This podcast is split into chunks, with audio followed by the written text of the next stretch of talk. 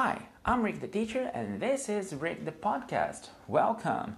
Olá, eu sou Rick the Teacher e este é o Rick the Podcast. Bem-vindos!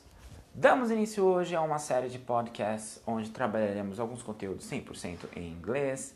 Também usaremos o português para te auxiliar com seus estudos.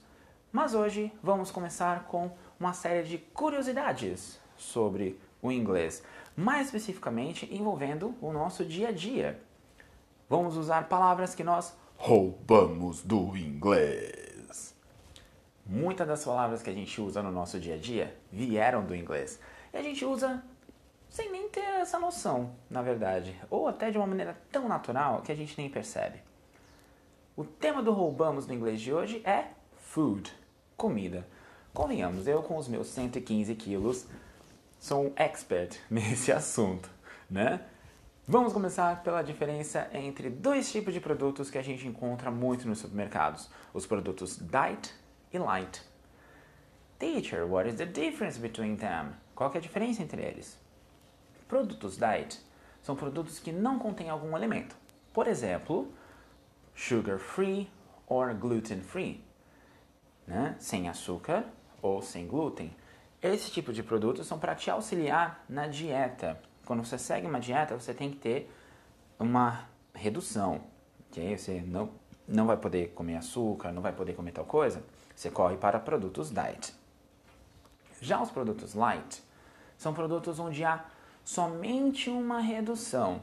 Então, você vai ver muitos produtos low fat or low sugar, o que não quer dizer que eles não contêm gordura ou não contêm açúcar, mas eles têm uma redução, por isso eles são produtos light. E a palavra light nada mais, nada menos significa do que leve, que é o que a gente quer sentir depois quando a gente pesa na balança, não é mesmo? A gente quer olhar lá, uh, I'm light, eu tô leve.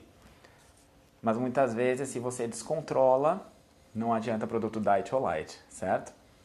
Agora vamos sair da dieta, porque convenhamos, eu como bom gordinho, dieta não é o meu forte. Vamos para fast food.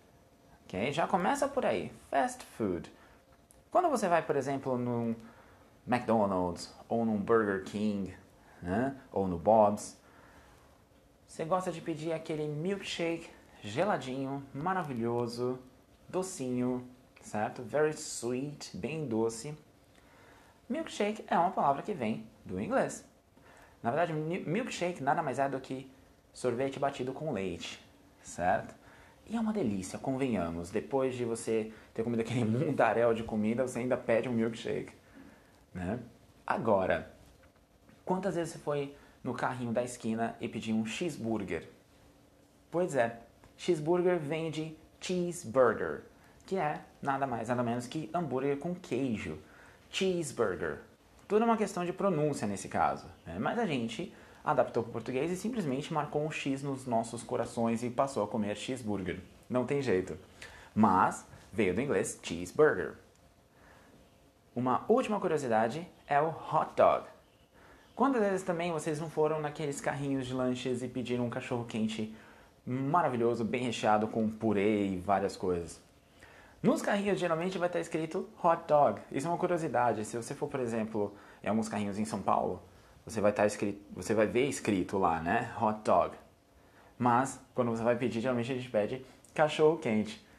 É interessante analisar isso.